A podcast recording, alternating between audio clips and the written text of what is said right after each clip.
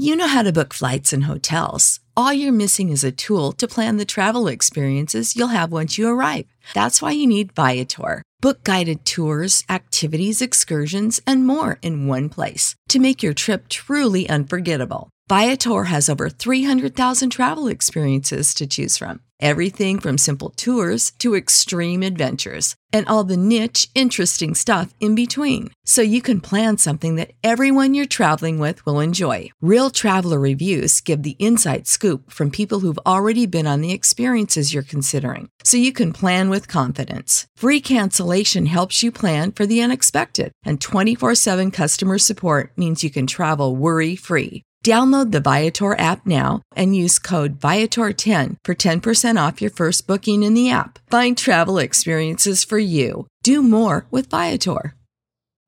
You know how to book flights and hotels. All you're missing is a tool to plan the travel experiences you'll have once you arrive. That's why you need Viator. Book guided tours, activities, excursions, and more in one place to make your trip truly unforgettable. Viator has over 300,000 travel experiences to choose from. Everything from simple tours to extreme adventures and all the niche, interesting stuff in between. So you can plan something that everyone you're traveling with will enjoy. Real traveler reviews give the inside scoop from people who've already been on the experiences you're considering. So you can plan with confidence. Free cancellation helps you plan for the unexpected. And 24 7 customer support means you can travel worry free. Download the Viator app now and use code Viator10 for 10% off your first booking in the app. Find travel experiences for you. Do more with Viator.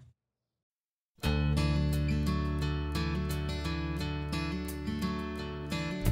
got sent home from school one day with a shiner on my eye. Fighting was against the rules and it didn't matter why. Got home, I told that story just like I'd rehearsed.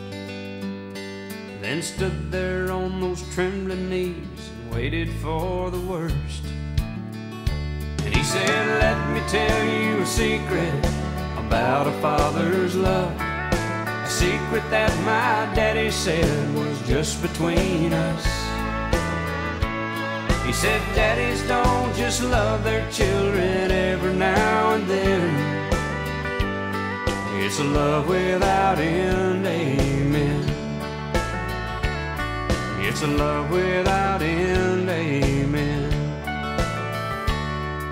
When I became a father in the spring of 81, there was no doubt that stubborn boy was just like my father's son. And when I thought my patience had been tested to the end, I took my daddy's secret and I passed it on to him. I said, Let me tell you a secret about a father's love. A secret that my daddy said was just between us. Said, Daddies don't just love their children every now and then. It's a love without end, amen. It's a love without end, amen. Last night I dreamed I died and stood outside those pearly gates. Suddenly I realize there must be some mistake. If they know half the things I've done, they'll never let me in. And then somewhere from the other side, I heard these words again. And they said, Let me tell you a secret about a father's love. Secret that my daddy said was just between us. You see, daddies don't just love their children every now and then. It's a love without end, amen. It's a love without end, amen.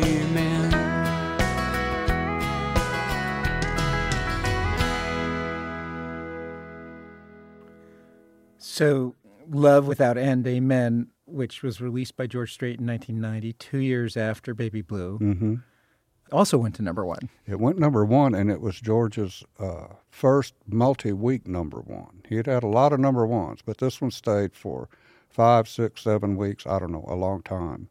So that was a big leap forward. A lot, Dean Dillon, uh, some of the, the primary writers for George Strait, and myself at that time, the CMA and, and some of those people were trying to make room for the new artists. They do that a lot, where a guy's had a decade of hits and they're ready to move on and they don't focus on them. And George had kind of gotten, George Strait had gotten into that little gap uh, where his name stopped coming up at the award shows so much and uh, radio was starting to pull back. And, and that song seemed to kind of just come out of nowhere and, and, and deliver a message George hadn't really focused on, a more of a spiritual depth to it. I don't know what had anything to do with it, but he was hosting the awards about a year and a two later, you know. So uh, I think everybody's career kind of wants to do that, and and rightfully so. The industry wants to move forward, and Garth was trying to get out there, you know, right at that point, and they were just trying to make room for the new big guy, you know. But George kind of stepped out there and stepped up and maintained his kingdom. You know, he's still King George. Garth, there was plenty of room for all of them, as it turns out. You know, but Love Without End was uh, his first multi-week number one. You write a lot of love songs, I do write a lot of love songs. and this is a love song. It is a love song. It's uh, it's kind of a lost love song, but not over a cheating situation or anything like that. It's more of a uh, relationship that that can't really happen. It, it was a not a forbidden relationship, but just a relationship that, and it it was pretty much fabricated in my head as. Uh, I guess some loss in my life or something I couldn't have that personified itself as a love song. And uh, I try to work off of inspiration, so I'm certain that something inspired it, not necessarily a human relationship, but something in my life. A lot of my songs are that way. Uh, we had a, a turbulent household for a while when I was pretty young, and I'm sure that there are elements in there that I missed and have compensated for by writing about them. Fathers are one thing you know, when I wrote Love Without End Amen, and, and I've had people come say, Your father must really be something. Well, the reality is he left when I was three. And my mother, who's one of the strongest, bravest, most incredible women I've ever met, people, not just women, she raised those three boys for several years before she remarried, and that, that was so tough. So I think Love Without End is compensating for that dad. It's it's my well, what I did when when your dad leaves and you're a kid, you find role models somewhere. And of course, I had an uncle who was incredible. He was more like a brother. But I watched Andy Griffith a lot, so he was my like father figure, and I just put myself in the Opie thing and said this is how that interaction would be. So that's where kind of Love Without End came from. Uh, and my mother remarried, had a wonderful stepdad, but I was a little older and didn't bond the way one would with their biological father. So my daddy songs are all filling that void, kind of painting a picture of what I would like to have had a lot of times. So, Love Without End Amen went to number one, and so you had a number one party. We did. Uh, that was a big one, and uh, we celebrated. And then my mother, she of course never expected a second number one either. Well, none of us ever expected that. But she realized that all of the number ones were in Nashville. So we had one here that was incredible. Uh, the the Woolsey Company sure knows how to celebrate these number ones, and George was always gracious enough to be part of them.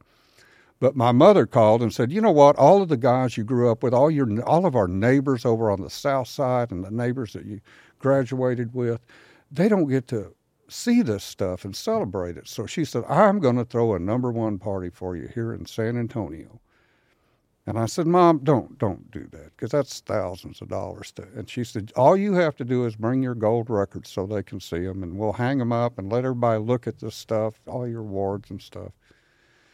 So I said, okay.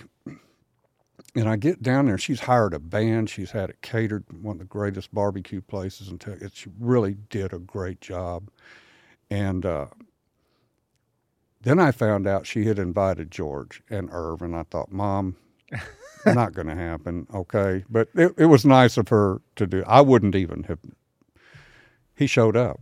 He showed up at this number one party in San Antonio with his manager and his wife. And all the people I grew up with on the south side and the north side had the monstrous video cameras. This is what, 93, you said, 92, something like that? 1990. Yeah, and, and, and they have those big oversized video cameras, and all of a sudden they're in George's face. You know, they're taking home videos of George Strait at this thing, and I'm watching my career completely dissipate because they overwhelmed him, and I was embarrassed. I was scared. I couldn't get to him. I couldn't stop them. They were nice, but they were just a little overwhelming, and the only person I could get to of any significance regarding that was Norma, George's wife. And I got to her and I said, Norma, I am so sorry. If I had known, I would have got security in here. And Norma looked at me and said, He gets paid pretty good for this stuff. And it just relieved all of that worry and tension that they even realized that. You know, this is part of it. And George has always been so great about that, you know, just giving he's always been grateful. You'll go, George, thank you for cutting that song. And he'll go, Are you kidding me? Thank you for letting me have a song of that caliber. You know, he's always been really gracious like that. But that night, it was all kind of new to me. I'd been in it for two or three years, and, and George has always uh, been kind of intimidating to me. Uh, we're not buddies. We we don't play golf together, and, and he's to me he's he's a star, and, and I still get kind of starstruck around him. Even now, I just have never, like I told you, I'm kind of an introvert, and so these things. And when that happened at that number one party, I just was terrified. And he, and Norma calmed it all so quickly. She was so great about it. So that's one of my favorite stories about that. They didn't have to call the cops that night. No, they didn't, man. Everybody was great. It just happened unexpectedly. I, eh, you know, I overreacted, but so George was still willing to work with you after that. You had another number one at Easy Come. I did Easy Easy, Go. Come, Easy Go, which was a blast.